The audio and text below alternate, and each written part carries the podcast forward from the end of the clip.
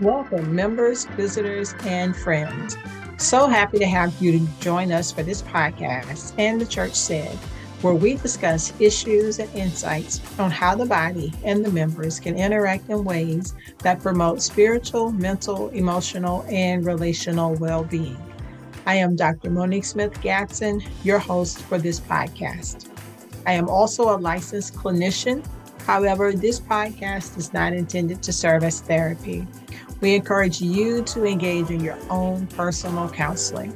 So come on in because the doors are open and take a seat on any pew you choose.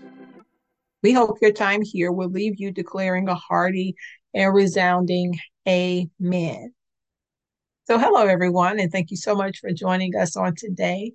And I just wanted to take a moment to Thank you all for listening to this podcast. For those of you who continue to listen and download and share and leave a comment and donate and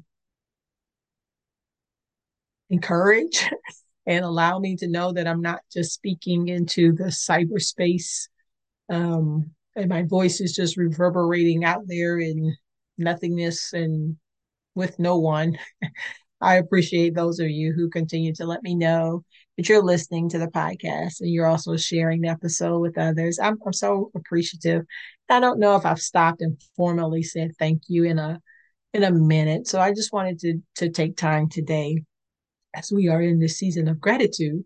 Although, as if you've listened to me, you know, I believe just a gratitude is a discipline, not necessarily a season, right? We should always practice gratitude and being grateful. Nevertheless, keep myself on track. I did want to stop and just say thank you. And yes, we are in the season of sometimes where we formally recognize gratitude. Thanksgiving is coming upon us. So thank you. I am giving thanks for you to the one above, to the Lord, to my Father, the presence of the Holy Spirit. I'm just grateful. Really, really, really grateful for you all. So so thank you so very much for being a part of um, this podcast. And I'm going to get myself together because when I think about it, it does, it floods me with emotions. And I am, I'm truly, truly grateful. As I've said so many times before, this has been an act of obedience.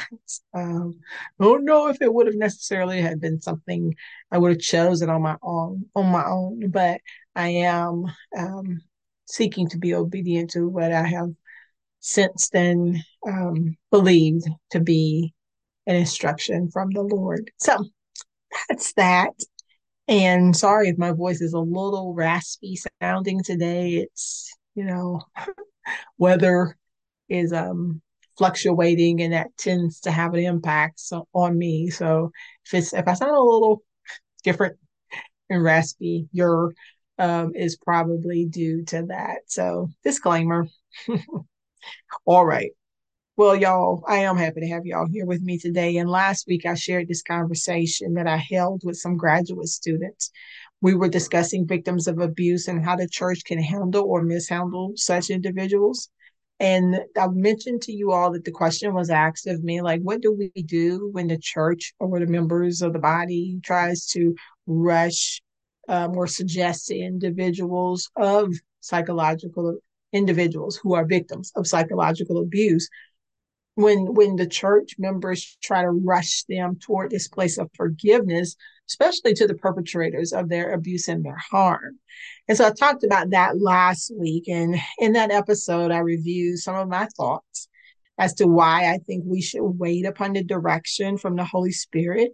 I shared why i think we need to be equipped for this specific work of the ministry in order for us to be effective witnesses as the church for Jesus. I just don't believe that anybody and everybody ought to just kind of dive into this work without a proper training, a proper discipling, if you will, into this specific area of ministry. So today I'm going to briefly talk about ministering to the one who has perpetrated abuse especially psychological, because remember, I've been talking about psychological abuse for quite some time here. Um, but we want to talk about how we minister to the one who has perpetrated abuse on another. And so last week, as I said to the students, one of my reflections from over the years of being immersed in the work of the church at this intersection of faith and mental health, I've just observed that it is easier to preach this forgiveness of sins, which of course is the message of the cross. So I'm not minimizing that. I am not uh, downplaying that or even doing away with that. I just think that it's easier for us to say, you know, you're forgiven of your sins. And it is easier to subject an individual to a redemptive process than it is to get in the murky of the suffering with those who are also suffering. And I was saying that specifically for the victims of abuse, but those perpetrate abuse are sufferers as well. They they are. Um, in in some some ways they they really are suffering and i i believe that once they come to this recognition of who they have been then that suffering can intensify recognizing who they have been to others and how they have um, adversely impacted other people's lives.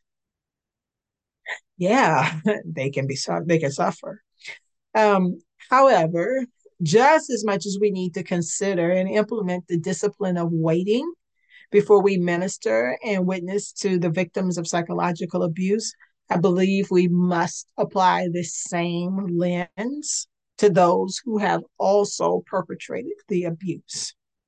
Now, I have spoken at length about the church being an educational refuge from psycho or yeah, an educational re- re- refuge from psychological abuse. And I've meditated on this verse from Psalm 46 1 God is our refuge and our strength, a helper who was always found in times of trouble. And what does it mean for the church to be this refuge and a source of strength to those who are victims of psychological abuse? I've talked about that at length. But now we also need to consider what does it mean for the church to be an educational refuge for the perpetrators of psychological abuse. And I also really think thoroughly, we need to think thoroughly about how to minister in such a way that we are effective witnesses for the church. What does this look like to the perpetrators of such abuse? Now, we so often get so hung up on, you know, saying these parts of scripture like when Jesus says, Go and sin no more to the one who was caught in the very act. Not going to get into that because that sends me on such tangents.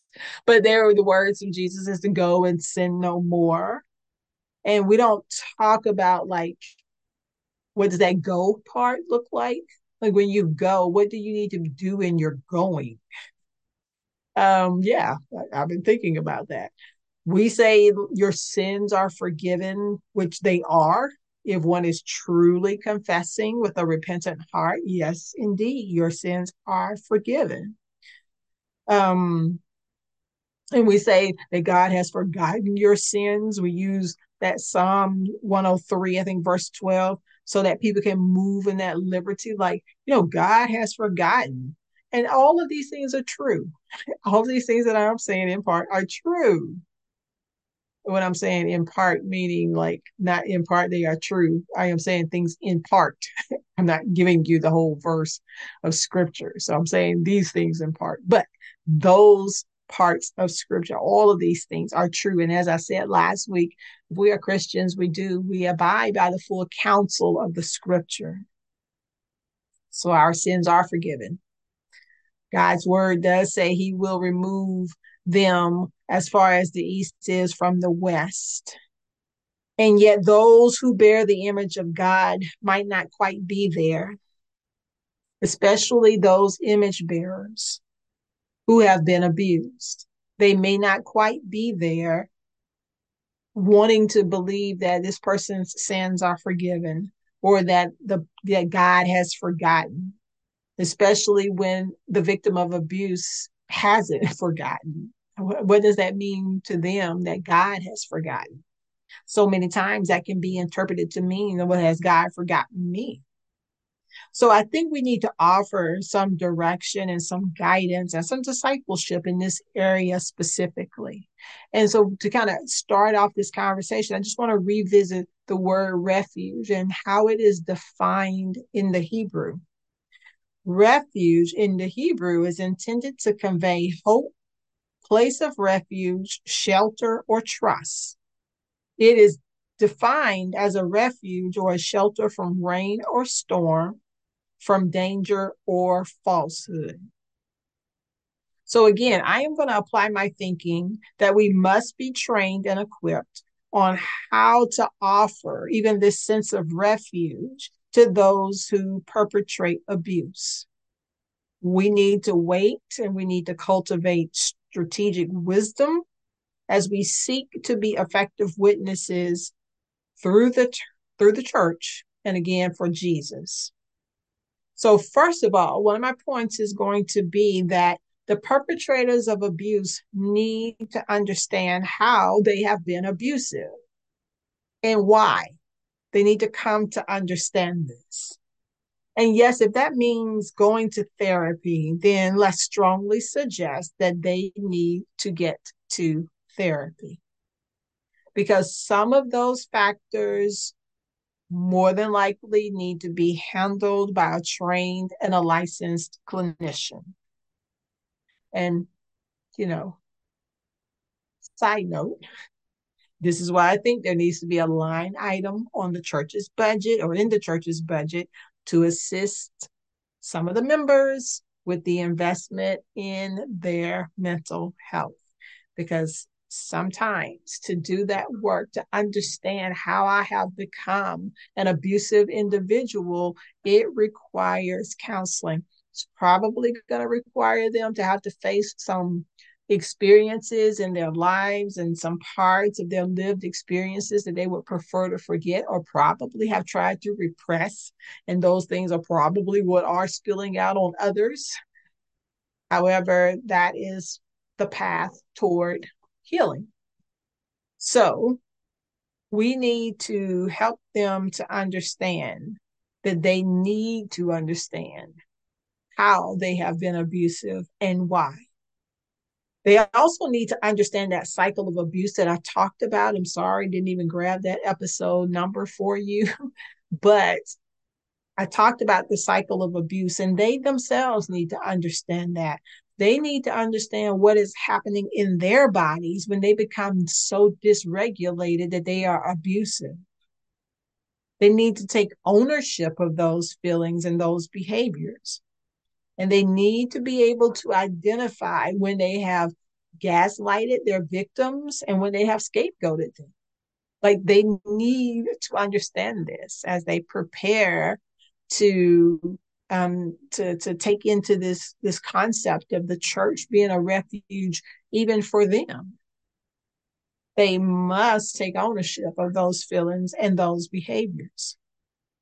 And another thing for us to consider is that in their zeal of realizing that they have been forgiven and you know like made new this is the language that we use you know in church. And i'm not again diminishing that um not saying that disparagingly because yes these are the words that we can take like straight from the word itself. But in that zeal when they realize like oh i have i've been made i've been made new i've been forgiven. They they may want to kind of rush to say hey i'm sorry you know for what i've done to you and will you forgive me? And they need to understand that just because they want to offer their apologies and ask for forgiveness the victims of their harm and abuse may not want to see them may not want to hear from them may not even want to consider accepting an apology or even having to extend forgiveness. And so that needs to be talked about in terms of discipling the perpetrator of an abuse. They need to understand this. Like I get that you're you're, you're you have zeal, you're excited, you're you know euphoric because of this newfound realization and revival that is taking place in yourself and also you have to understand that the other person, the person who you have harmed, may not be ready to see you, deal with you, hear anything from you, and to accept your apology and extend any acts of, I forgive you. They need to understand that those who have been harmed cannot readily, and hear me say, even if ever, accept apologies and extend that forgiveness. And one thing that we have to think about is because within that cycle of abuse, the apologies offered previously were often were off were often laden with blaming and followed with more abuse. So that's why it might be hard for the victims to say, oh, okay, because they have received time and time again these apologies that have been met with more abuse. And so, in their bodies, to even hear this apology, their bodies are saying, nope, nope, nope, nope, nope. We know, like, this is not safe for us. And so the perpetrators of abuse need to understand that. And they also need to understand that if that begins to trigger feelings of anger within them, especially again toward the victim, they need to be reminded that that's not the proper response. Now we get it is a response, it's your response, but that's not the proper response. That suggests that there is work for you to continue to do. How are you going to be angry with the person that you have abused when they don't want to accept your apology? And so, because we talk about anger being a secondary emotion so many times, it's usually blanketing another emotion. And sometimes that is like a sadness or an anger. I mean, I'm sorry, a sadness or feelings of guilt and or shame. Now, hear me say, feelings of guilt are appropriate when a wrongdoing has been committed. So if we kind of peel back the anger and say, you know, is it because you're realizing that you're feeling guilty and you don't know what to do with the guilt, which is an appropriate response. It's an appropriate emotion. So many times we want to like do away with the guilt. It's like, no, if the guilt is there because they have done wrong, then we should be glad. Like, good, I'm glad you feel guilty that you have done wrong. We need for that guilt to be to do its work in a person's life. And and and the work may be that okay i have to say i feel guilty because this is what i did. And and if i am in this discipleship um, portion of coming to this realization i have to recognize that i have to give space for this guilt to work the redemptive desire it, because it guides me right back to the work of Jesus and what he did for me on the cross. Like we don't get rid of the guilt. We say, yes, guilt is appropriate response for doing something wrong. Now you take that guilt right back to Jesus who died on the cross for you because of your sins. But we don't talk about that. We want to kind of wash over that guilt. And even those feelings of shame because shame has to do with you know I, I feel bad about who i am. Now again so many times we try to rush and and pull that away from a person but we also need to allow them to relate to that shame. And they say yeah I, I really feel bad about who i am or who i was when i would do these things and we again let the shame be a part of the redemptive process. Like, this is why Jesus died for you. When we do feel bad about ourselves, about the things that we have done, when we are guilty because we have committed, you know, um, wrongdoings in the lives of others, yes. But this is why Jesus came.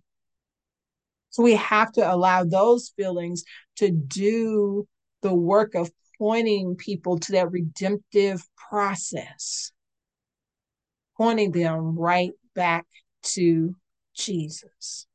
So we have to help them to understand why an individual might not want to forgive them, might not want to hear their apologies, how it has been part of the abuse because it's been followed by more abuse, checking to see what kind of emotional response does the perpetrator have in those moments.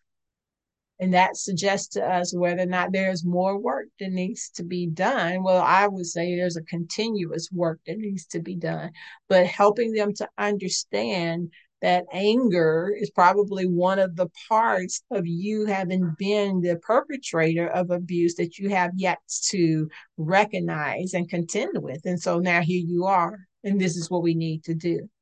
What is that anger really saying to you? What could it be covering up for you? And really getting to the heart of the matter. Okay? The perpetrators have to also recognize how they move about in the church, especially if the victim is in that same church setting. So I'm kind of thinking maybe sometimes like of couples maybe who have been dating or couples who were once upon a time married or even friends. I mean, psychological abuse can take place between um, leaders and and um, members of a group or an organization or a church, even for that matter. So sometimes these individuals may find themselves still moving about in the same space. So perpetrators need to recognize how they move about the church, especially if the victim is still there. So again, let's address the culture. The culture will say it's all about me. The culture has this toxic positivity factor. Yes, it does. And I said it and I have said it before and I will continue to say it, where everything is always all good and it should be always positive. And that can delude folks into believing that there are no amends that have to be made. And that is so far from the truth. And it just is. If the perpetrators of abuse are in the same setting, then we need to talk to them about what do you do if you end up in the same small group setting with the victim? What if you realize you're sitting a few pews behind that person in the Sunday service? What do you do? You have to have a mindset that I have to repair and sometimes we have to say to the perpetrators of, of abuse, like sometimes this is for the long haul. This may be months and years and decades, even. You have to have the mindset of repairing. You may have to recognize how much space you took up in someone else's life, the harm that had been inflicted upon that person by you. And you may need to be the one to send the signal that you're going to step back and allow the person to have the space without the intrusion of your presence. Now, we know paths are going to cross sometimes, um, especially depending on how small and intimate the setting may be. And also, you can send a message that you are not trying to be intrusive. Now, if you're going and deliberately sitting around the person, or you know that they're in a specific Sunday school class, a small group ministry, or you know that they go and serve here on this particular day, and you're showing up intentionally, then I'm going to question whether or not you're not still um, exhibiting some of those abusive characteristics. Stalking, yeah. There has to be this mindset.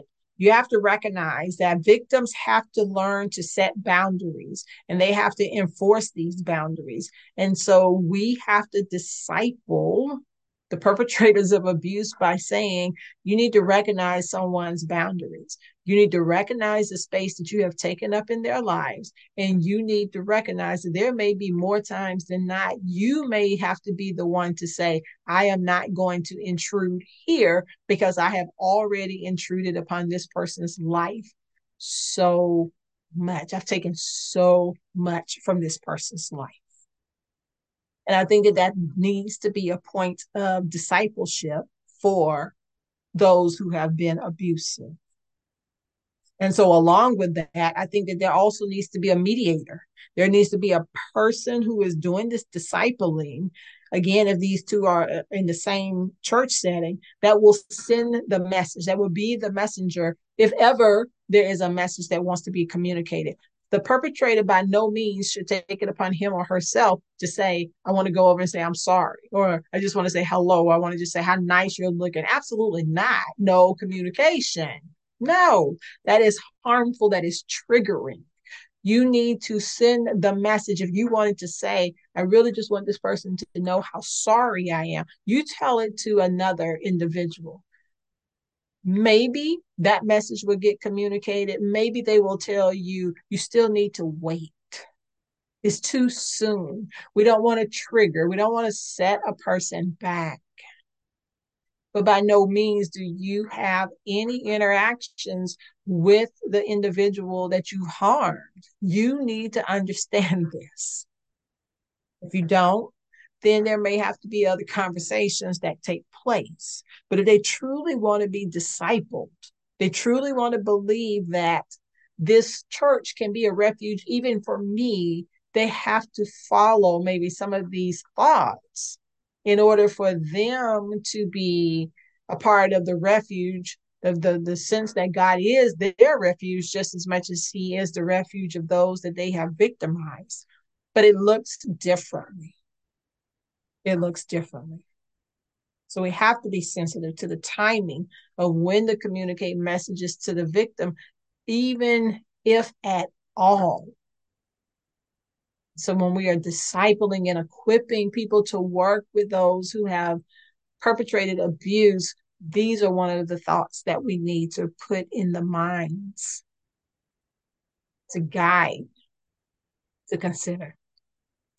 And finally, um, perpetrators need to understand, as I have already kind of alluded to, that there will be some long term effects. There very well may be long term effects. I just said this thing can go on for years, it can go on for decades because it takes a long time. It takes a lot of work for the victims to really be able to overcome and deal with all of those um, effects of that abuse, especially depending on how long it's been. If it's complex trauma, then it takes a long time to recover from complex traumas. And so we have to help them to deal with the long term effects of their actions. We have to help them to understand there are consequences to your actions. Sometimes these things are not mopped up immediately, and we have to equip you with resources. Either they need to be external, again, like counseling or some groups, some support groups, and they have to be internal that will help them to regulate and to not default back to the old patterns of being and doing because they may become dysregulated and not know what to do. So we have to go ahead and say, this might be a long journey, friend. It's okay. We're here with you. We're not going to abandon you. The Lord has not abandoned you, but we just want you to be mindful of what your journey in this redemption looks like, maybe compared to the person who was victimized. So these are some ways that I see the church being the refuge for those who have perpetrated abuse. And when we again go back to that definition of refuge about shielding from the danger of, of falsehoods, I, I believe that we help the perpetrators of abuse to be shielded against the falsehoods that the enemy can place in their minds because the enemy can send messages like, see, they don't really love you. They keep holding this offense over your head. They won't let it go. They keep telling you, you can't do this, you can't do that, you can't do this. You should be able to go and come as you please if you are a member of this church family.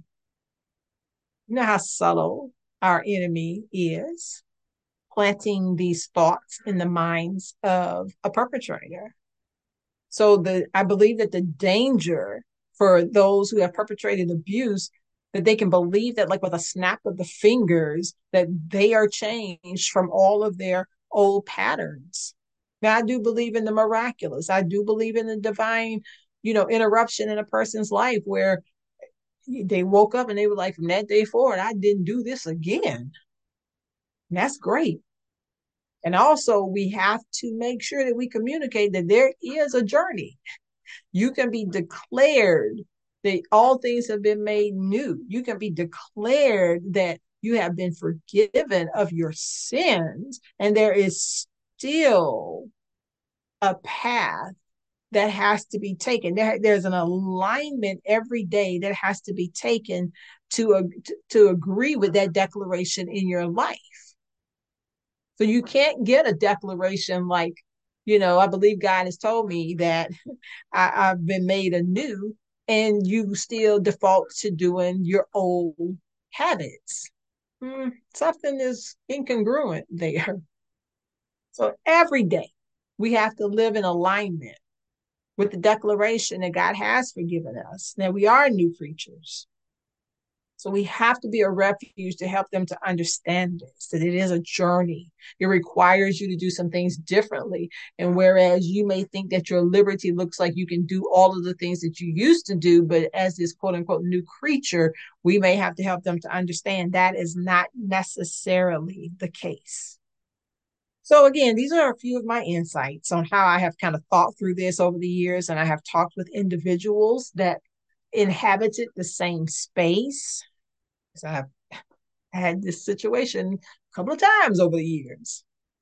So, as I close, as we seek God for the strategy and the wisdom on being effective witnesses as the church, we look to Jesus as we always do in all things.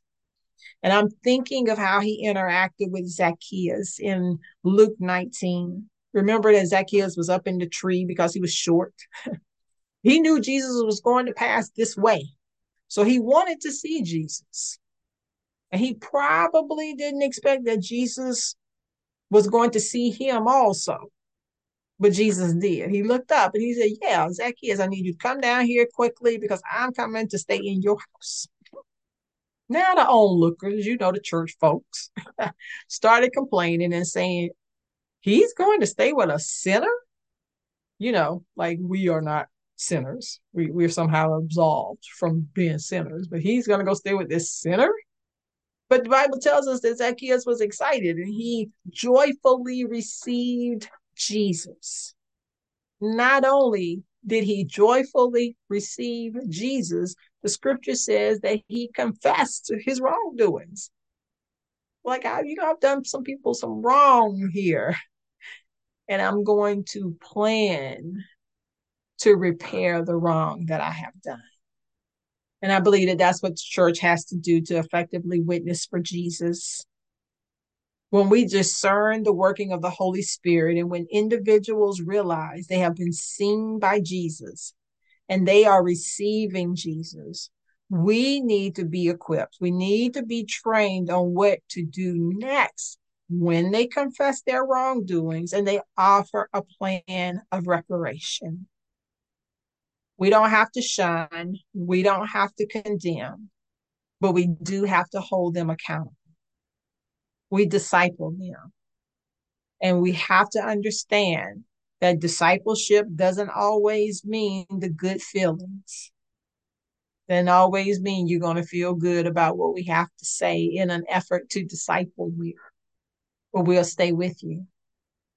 So, again, this is my prayer that it is a fruit of having waited on the Holy Spirit to perform a work within me, along with these years of formal training in various models of integration we also need to establish that level of, of safety and security via the relationship with someone who has been an abuser, just as much as we have to do the same for a person who has been abused. And we have to remember that in both instances, it takes time. And so, this is why, again, it's really important for us to wait on the Holy Spirit and to be equipped for the work of the ministry. What does it mean for the church to be a refuge for those who have been a perpetrator of abuse? That's my call. What will be your response? And the church said,